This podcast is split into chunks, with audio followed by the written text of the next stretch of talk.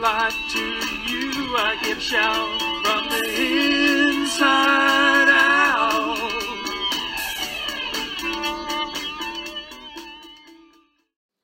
Welcome to From the Inside Out with Pastor Tim Moulter of Calvary Chapel, Fergus Falls in Minnesota. We're glad you could join us today.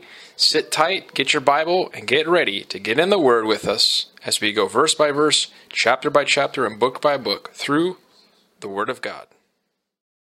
Well, with that, let's turn in our Bibles to Deuteronomy chapter 18. Title of our study is A Prophet Like Moses. Now, as you recall, God gave instructions uh, for uh, the people of Israel to take care of the spiritual leaders, uh, but then he would also warn them about counterfeits, those who would come to seek to, to lead the children of Israel astray from the true and living God. And so, through uh, Moses, God delivered the people from bondage in Egypt. And you recall the, the ten plagues that were there, the judgments against the Egyptian gods, and they passed through the Red Sea, and they, then they wandered the wilderness for about 40 years, and God took care of them there. And he waited for the next generation to enter in by faith. And so they received God's word at Sinai, and, and he told Israel that another prophet would come, one who would deliver us from death and inscribe his law on our hearts. And Jesus is that one, and that's my hope is we'll see that clearly today. Yeah, I was reading in uh, the book of Psalms recently, in Psalm 23 1, just a great reminder the Lord is my shepherd. I have all that I need. I shall not want. When God is your shepherd, everything else falls into place. My hope is that we'll grow in realizing that God is our shepherd. He's guiding us, He's directing us. All we have to do is listen and follow, and He'll lead us.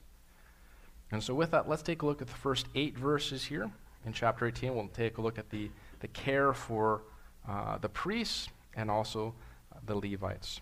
So, picking up here in Deuteronomy chapter 18, verse 1. The priest, the Levites, all the tribe of Levi, shall have no part nor inheritance with Israel. They shall eat the offerings of the Lord made by fire, his portion. Therefore, they shall have no inheritance among their brethren. The Lord is their inheritance, as he said to them. And this shall be the priest's due from the people from those who offer sacrifice, whether it's the bull or the sheep, they shall give to the priest the shoulder, the cheeks, and the stomach. The first fruits of your grain and your new wine, your oil, and the first of the fleece of your sheep you shall give him. For the Lord your God has chosen him out of all your tribes to stand to minister in the name of the Lord, him and his sons forever. So, if a Levite comes from any of your gates, from where he dwells among all Israel, and comes with the desire of his mind to the place which the Lord chooses, then he may serve in the name of the Lord his God, as all his brethren, the Levites, do, who stand there before the Lord. They shall have equal portions to eat, besides what comes from the sale of his inheritance. We'll pause there. We see this section begins to talk about the priest and the Levites. And the Levites were uh, part of the tribes of Israel. They came from the tribe of Levi. That's why we call them Levites. And God had singled them out as the ones who were going to help with the care of the tabernacle, later on with the care of the temple. And sense, these were ministers available to uh, bridge uh, the, the gap where the people could bring their offerings and offer them to the Lord, and they would bless the people on behalf of the Lord. But we see that these uh, leaders, these spiritual leaders, had no inheritance among the brethren, for the Lord God was their inheritance. God was all that they needed. And yet they were permitted to receive a portion of most of the animal sacrifice to the Lord. They were provided meat for food and uh, later on, we'll, we'll, see that they were also provided cities uh, within the sections of Israel. It says they were also given the first fruits of grain and oil and wine and wool. And so the people were bringing these uh, offerings to the Lord, and they were able to partake of that. In the New Testament, in 1 Corinthians chapter 9, verse 13 and 14, it says, Do you not know that those who minister the holy things eat the things of the temple? Those who serve at the altar partake of the offerings of the altar. Even so, the Lord has commanded that those that preach the gospel should live from the gospel. You see, being a Levite, being a priest, was a high privilege. It was a holy calling. Today, for those who minister on behalf of the Lord, it's the same thing. It's a high calling, it's a holy privilege, it's an honor to be able to do that. And so we see here if the people didn't support the priests as God commanded, they would have to find that support elsewhere. Um, and, and that was the goal, was this, they would be supported so it didn't take away from the ministry of the tabernacle or the temple as they are serving there in the sanctuary. Now, we see that the people would often pay for that physical food, and uh, a time would come where they would neglect paying for that spiritual food. And that's exactly what happened in the time of Nehemiah. The people didn't faithfully bring their tithes and offerings to the temple, and uh, Nehemiah records that some of the Levites had returned to their previous lives uh, in order to survive, in order to live. And Nehemiah saw what was going on. He saw that, that things weren't in order at God's house, and he called the people back to his word and reminded them of God's will for them as a nation. And so the priests uh, at that point then were able to go and, and serve uh, in the temple. But again, we also see that the priests were not given land for possession. Uh, and this is where some uh, churches have gotten the idea of a parsonage where the church provides a, a housing for the pastor. Uh, most churches today utilize something called the housing allowance. Um, and so this is kind of where that idea comes from that the, the spiritual leaders would be taken care of. I'm thankful that in this church we depend upon the Holy Spirit to lead and to guide us, um, and for the generosity of people that we have a space to meet in like this. Not all of you know this, but we started uh, this church fellowship about, well, this summer will be about 10 years. We started my grandma's home uh, it really small over on Grotto Lake, like that. This is the smallest little house there, and I think we had room for like eight to ten people in the living room. And somehow we fit maybe 12 to 14 sitting on the floor, and and uh, after about eight months or so to a year there, we decided to go to the YMCA, we were there for, gosh, probably seven, maybe eight years, uh, meeting there, and set up and tear down every day, and and paying rent and and having to work around their schedule. And then COVID hit, and places were shut down. This used to be, well, way back in the day, this used to be Thomas Ellie's Pizza, but then after that, it was a fitness, it was a gym.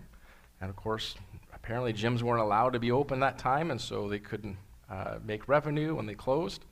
And uh, so we were able to purchase this place and, and move in, and, and God provided this for us. Um, and I had just thought, well, how in the world are we going to take, you know, do that? And yet, it was the generosity of people uh, that made that possible. And it just reminds me that when people have a heart for the things of the Lord, uh, things happen. And Pastor Chuck Smith used to say this all the time where God guides, he provides. Right? If it's truly of the Lord, you don't have to ask people for things. God will just move on their hearts to want to offer to be a part of the work that he's doing. And, and that's what was taking place here uh, with, with, these, with these spiritual leaders. And um, they were able to, uh, to meet and, and to uh, minister unto the people. Now, we also see in the New Testament uh, that Paul the Apostle, uh, he sa- says he, he didn't want to be a burden to the churches where he ministered. And he used his trade to provide for his own needs. He was a, a tent maker, and, um, and so this is often kind of the same uh, arrangement that many bivocational or dual occupation pastors have, um, where they work uh, to provide for their family. And uh, most small churches, most church plants, that's the way they have to operate. Um, and as most of you know, I have a full time job uh, that allows me to support my family, uh, my growing family now, as we've got some more from the foster care system. Um, and so it's a way that we're able to, uh, to survive and take care of our needs. I was reminded of, of this scripture in 1 Timothy 5 17 and 18. It says, The elders who direct the affairs of the church well are worthy of double honor, especially those who work in the preaching and teaching. So the Bible talks about those in, in leadership and how they should be honored. And I can tell you, I'm very thankful for the men that God has brought alongside me and, and those on our church leadership team. Um, thankful for uh, for the men in our fellowship that God has called to minister His Word and, and to do Bible studies and, and to teach and, and help out in different areas. Um, it reminds me uh, that, that God's called those who are often smarter and more gifted than me uh, to come and be a part of this ministry. I'm very thankful for that. And, and I love that because I believe that ministry is a team effort. It's not a one man show. Um, and I've seen other pastors, I've seen other leaders who take that direction and they have no accountability in their life. And, and sadly, they, their lives go way off course. And, and so it's a team effort, right? It's, it's working together, it's having uh, uh, people that you can trust as you're, you're ministering on behalf of the Lord. And so those that are, are uh, doing the work of the Lord, it says they're worthy of honor. And maybe you sense the Lord calling you into ministry. Maybe you sense God calling to go deeper into ministry and teaching His Word and, and, and helping people grow in their faith. If so, I want you to know that God is not looking at your ability, He's looking at your availability. Oftentimes, the, the, the main thrust of ministry is just showing up and listening to people praying for people, serving them, helping them however you can, and then pointing them to Jesus, pointing them to God's Word. Uh, that's the bulk of ministry. And uh, there's so much more than, than just coming up here and teaching from the pulpit. There's a whole bunch that happens behind the scenes. And so um, it reminds me as well that God does not call the qualified, but He qualifies those that He calls. And so we want to stay humble, teachable, useful and fruitful for our master. And uh, we want to know the real Jesus above all else. And we'll see uh, that theme really here in our next section as well as we continue uh, in verse 9, and then we'll go through verse 14. He says, When you come into the land which the Lord your God is giving you, you should not learn to follow the abominations of those nations they shall not be found among you. Anyone who makes his son or his daughter pass through the fire, or the one who practices witchcraft, or a soothsayer, or the one who interprets omens, or a sorcerer, or the one who conjures spells, or a medium, or a spiritist, or the one who calls for the dead, calls up the dead. For all who do these things are an abomination to the Lord. And because of these abominations, the Lord your God drives them out from before you. You shall be blameless before the Lord your God. For these nations which you will dispossess, listen to soothsayers and diviners. But as for you, the Lord your God has not appointed such for you. We'll pause there. God tells the people that they are to avoid these wicked customs and, and counterfeits uh, of, of the nations around them. And one might wonder was Israel really in danger of trying to copy and mimic and follow the, the pagan nations around them. Yes, they were. God knows the human heart. He knows there's this curiosity about us. And maybe that's where we get the phrase that curiosity killed the cat. I don't know where that comes from, but maybe that's where it comes from. But there's something within us that's a little bit curious about other things, right? And, and we see that there's this natural curiosity, and, and uh, this would lead them to try and gain knowledge of God uh, as they would, they would drift away from him. They would get into other things. And we see that he gives them several instances that he warns them about. He tells them that they should stay away from having their son or their daughter pass through the fire. And this was in connection with the, the Canaanite false god uh, of Moloch. Um, a couple would sacrifice their firstborn. They believed that Moloch would give financial prosperity for the family and for future children. The correlation for us today would be similar to abortion, where uh, for some, having children gets in the way of a career or prosperity or even pleasure. Um, but I do need to make mention of this that if you've gone through that uh, experience, there is forgiveness in Christ. There is healing in the Lord, right? And the fact is, we've all sinned. We have all blown it. We've all made mistakes. We've all, we're all guilty before the Lord. But He forgives us, He cleanses us. And now there's no condemnation for those who in Christ Jesus. And so I just want to make mention of that because I know some people will struggle uh, through uh, those situations. We also see here there's a ban against witchcraft. That's basically anything that has contact with the demonic or the dark spiritual world. Um, the same word for witchcraft here is used in Ezekiel uh, chapter 21, verse 21. It refers to this strange practice of taking these arrows and shaking them, and then deciding on the answer by throwing the first arrow. As I was thinking about that, you know, it reminded me uh, when I was younger, we had these things called these magic eight balls. I don't know if you remember those things, but you would shake it and you'd ask a question. It would say, you know, yes or no, or ask me again, or it would have some random answer. And people put a lot of stock in those things, unfortunately. The reality is, it's, it's a gimmick, right? It, it, it wasn't real. And, and yet people use those kind of things, or Ouija boards, or spirit boards, or tarot card readers, crystal ball seers tea leaf readers, palm readers, and all the like. There's so many things out there that people will try and gain guidance and wisdom from. Um, and so those things, um, God's warning them and warning us we should stay away from. He also mentions the soothsayer, those who interpret omens, or those who try and call up the dead, or fortune tellers who try and tell you uh, the things to come, predicting the future. And the reality is, these people are um, money hungry people, uh, they're frauds. Or what they're trying to do is they're trying to gain knowledge from the satanic and demonic spiritual sources. And there's people who, who think that like Wicca and white witchcraft isn't so bad. Um, but the reality is, is those that get involved in these trying to cast good spells and things, uh, they all stem from the same source, from Satan himself. He's the author of witchcraft. Satan is the author of deception and rebellion. And to practice or prove those things is really to serve Satan rather than serve God. And so, as a Christian, we have no business in participating in those kind of things.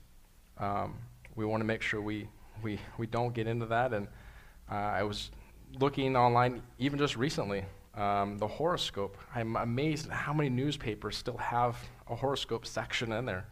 Uh, it's completely man made, right? It's, it's trying to get involved in astrology and, and this concept that, that we can figure out things and these hidden messages from the stars in the sky and, and certain times of the year. And reality is, it's some journalist or some person just randomly making things up, right? It's like a fortune cookie thing, right? Uh, there's no rhyme or reason to it. And yet, people sometimes put their stock in that. And so it leads people away from trusting in God, encouraging them to put their trust in something that's a counterfeit.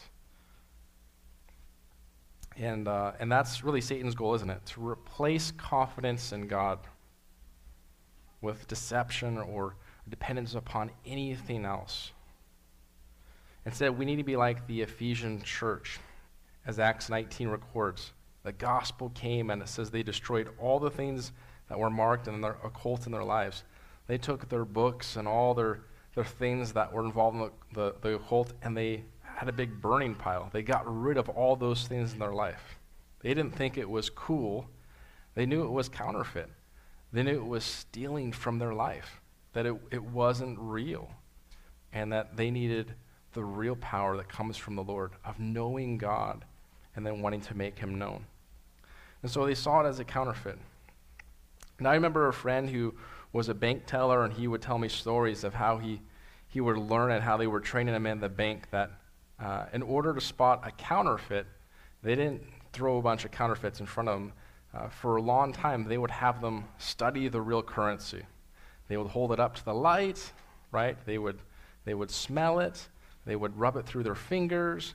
They would study the real currency, and then every now and they would kind of slip a fake in to see if they could, could tell if it was real or not. You know, and, and this was kind of before we have some of those markers and things today. But it reminded me the same is true spiritually. The best way to safeguard yourself from deception or from counterfeit Jesus or counterfeit gospels is to know the real thing, to study God's word so much, to know the real Jesus. So when someone comes along and says, well, you know, Jesus is okay with this sin, or he's okay with that, or my Jesus wouldn't send anyone to hell. We're all going to go to heaven. Doesn't matter what you believe in, all paths lead to heaven. You can go, uh, that's not the Jesus of the Bible. Uh, that's, that's a counterfeit, right? But you wouldn't know that if you don't know the real thing. And so it's an, a reminder to us we want to make sure we know the Word of God, that we have that deep relationship with Jesus Christ, the real Jesus who loves us and he wants to guide us in this life.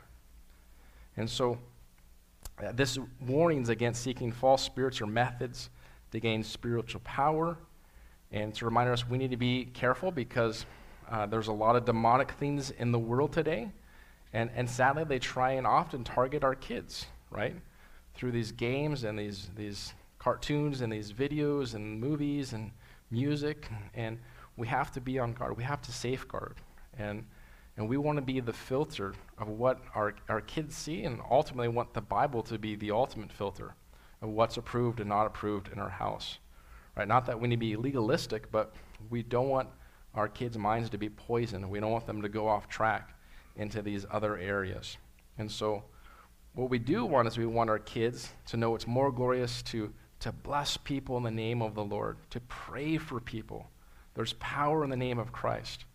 That we can pray for people, right? And that God can do that mighty work in their life. We can pray against evil from occurring. And, uh, and then we can also seek God's word, right? We can help people grow in the word of God. It's God's word that guides us into all truth. Uh, but again, we must know the Bible. We must read it to understand, uh, and then we can apply His word to our lives. Well, next we'll take a look here at verse 15 through 22, and we'll see that um, this exhortation that they were to look for a new prophet like Moses. We'll pick up here in verse 15.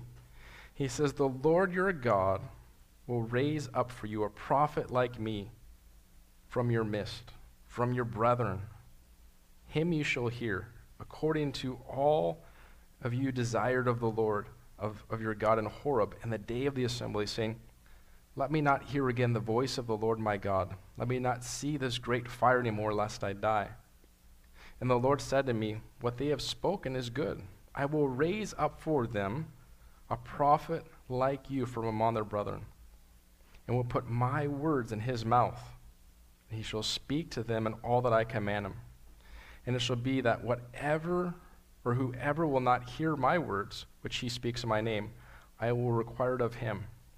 But the prophet who presumes to speak a word in my name, which I have not commanded him to speak, or who speaks in the name of the other gods, that prophet shall die. And if you say in your heart, How shall we know the word which the Lord has not spoken?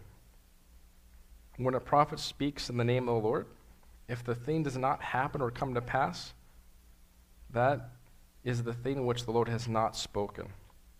The prophet has spoken it presumptuously, you shall not be afraid of him. We see in this last section that God promised a prophet that was going to be coming, a prophet that would be similar to Moses, but a prophet that would be greater. The Hebrew word here Uh, talking about him coming and being among the brethren is, is Ach. Probably has a little more phlegm there if you know Hebrew. I can't say that probably the right way. But it means a brother of the same parents. It can also mean a very close relative or of the same tribe. And this is important because Muslims will actually use this verse to try and support their claim that this verse is speaking of those that would come through Ishmael and the Edomites and point to uh, Muhammad, uh, that that was the prophet to come. But the context doesn't support that. It's talking about someone who is Jewish, someone who would be of the Israelites, someone who would be like Moses, right? Coming from the descendants, those who came out of Egypt, those who God gave the covenant to uh, those that would descend from uh, those uh, that came through the exile into the promised land. So the context doesn't allow for that, but we see this prophet would be of the Israelites. He'd be Jewish. Also mentions he'd be a mediator. He would represent God to the people and represent the people unto God. And, uh, and this would be someone who would be like Moses in that sense. In fact, if you want to go deeper in this, I encourage you uh, take a look at the book of Hebrews. The whole book of Hebrews points this reality that Jesus is greater than the prophets. He's greater than Moses. In fact, it mentions in, in the book of Hebrews he's greater than the angels. Jesus brings a greater message, has a greater authority, is a greater eternal high priest. He's the king of righteousness, brings a new and better covenant, offers himself as a better sacrifice, who conquered sin and death from the grave. So it all points us to Jesus Christ, right? And all of Israel waited for this prophet. But God also warned them there would be false prophets, those who would speak in the name of other gods. Those false prophets would be worthy of death, as it says in verse 20. And that people of Israel could recognize them whether or not their prophecies came to pass. So the people waited. They looked for this prophet to come. And some thought later on that it was John the Baptist, that this is the one we've been waiting for. In fact, some of the religious leaders asked John, Are you the one, or do we look for another? And John explained he was not the one, but that he was preparing the way for the one. He was announcing the coming of the Messiah, coming of that prophet that Moses spoke of. And so the New Testament plainly points us to the reality that Jesus is this prophet. In fact, Peter in Acts chapter 3, he applies that. He makes the connection that the Messiah, uh, that this is the prophet, and then he affirmed that it was Jesus, that Jesus is that one that they were expecting. So Jesus is the ultimate prophet. He spoke of things to come, announced his coming kingdom. He revealed and explained the Father, provided a credible picture of the future in fact, he even offered a blessing, as it said in the book of Revelation, to all who would hear and heed his word. And all who believe in him will have eternal life. So Jesus is much, much more than simply the greatest prophet. He is the Christ, the Son of the living God. And the people understood what this meant when he claimed to be God. In fact, they were later trying to stone him to death uh, and then eventually, they, they, that's why they wanted Jesus to be crucified, because they made the connection. And so, Jesus truly is God. Now, as we take a look at this idea of these prophets coming, these false prophets, um, it's a reminder that we need to be careful. People are growing in wisdom and, uh, and discernment, and uh, no one should say they have something from God unless they're 100% assured because if they're wrong, their own discernment, their own ability to hear from God is rightly called into question. Right? Better to quote the scriptures uh, or say, uh, you know, perhaps the Lord uh, is leading us in this direction. In fact, the New Testament says that all prophecy, anytime someone says, the Lord told me, all prophecy should be judged. I think it's far more humble in a sense to say, um, you know, I think the Lord is showing me this, or I think the Lord is, is leading me to this, or, or said this to me, uh, instead of being too confident in our ability that, like Moses, we have face to face connection with the Lord. Um, we want to be slow on those things and, and see, Lord, do we really hear from you? We want to test it against the Word of God. So we must be on guard against letting the emphasis on the prophetic overshadow the simple emphasis on the Word of God. We have God's complete revelation here in our hands, the Word of God. And it reminds me when the, the devil tempted Jesus, and it records this in the New Testament, he quoted Scripture. He used Scripture to try and tempt Jesus. And, and Christ quickly quoted every time from the book of Deuteronomy. From the book that we're studying, he quoted from this three times. If this book was good enough for our Messiah, for our Lord and Savior to study and to know, to use to defend himself against the attacks of Satan, how much more should we know the Word of God? Again, there are some that want to unhinge the Old Testament. They want nothing to do with the Old Testament. If it's good enough for Jesus to know, it should be good enough for, for us to know, to know the truth of the scriptures, and then learn how to correctly apply it. So we too should be able to say, the Bible says. In closing, Jesus' prophetic words bring us forgiveness, salvation, and eternal life. We should listen to him because his words are the full and final revelation from God. Yet Jesus does more than simply reveal the truths from God, he is God.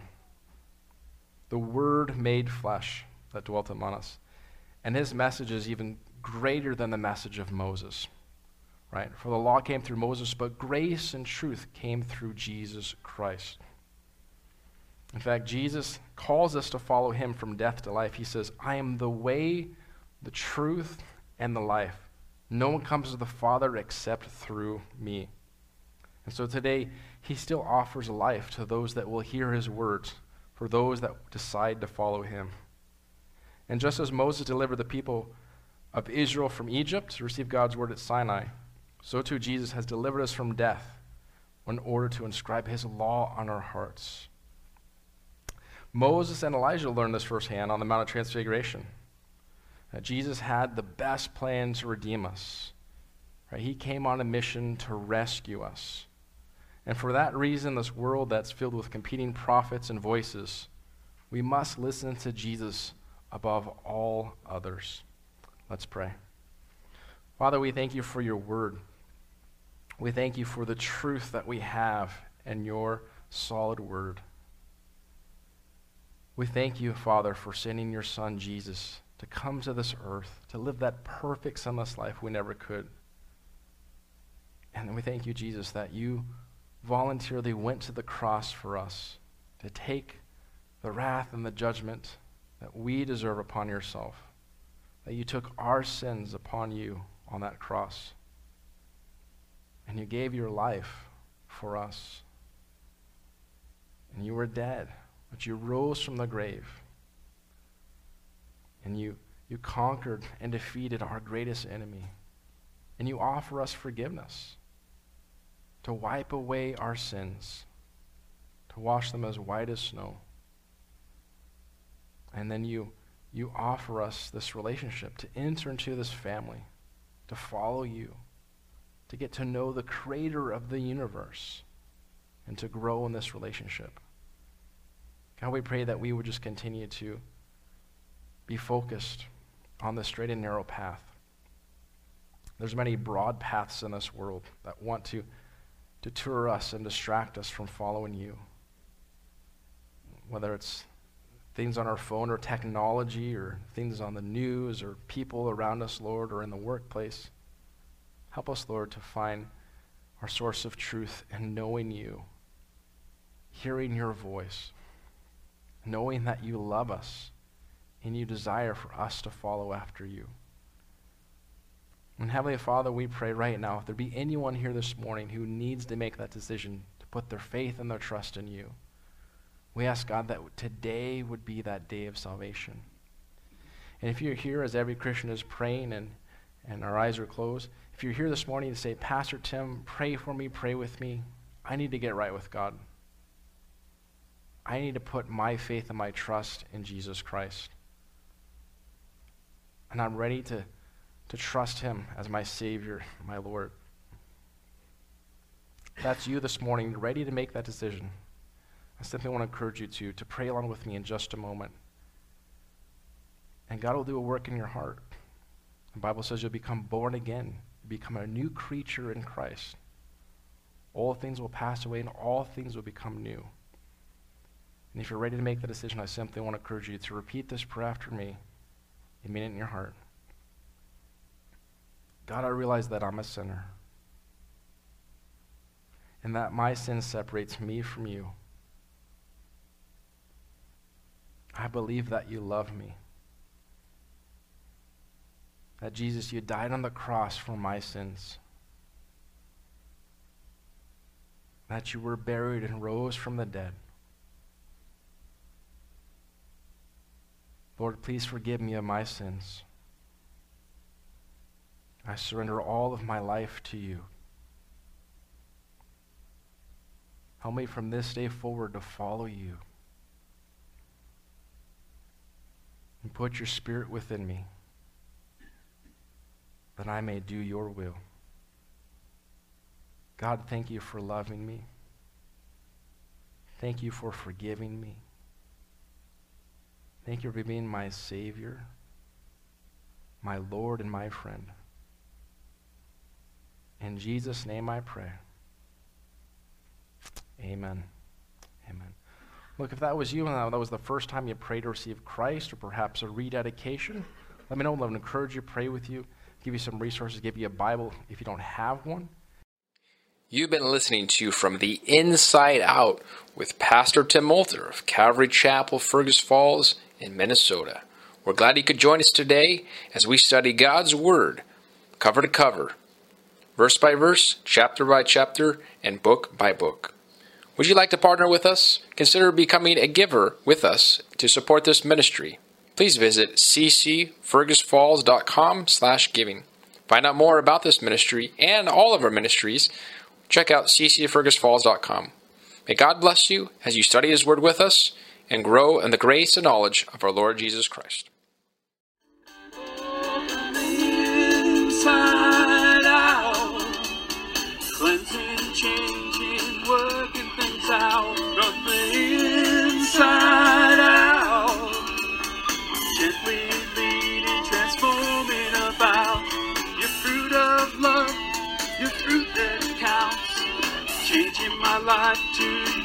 I give shout from the inside out.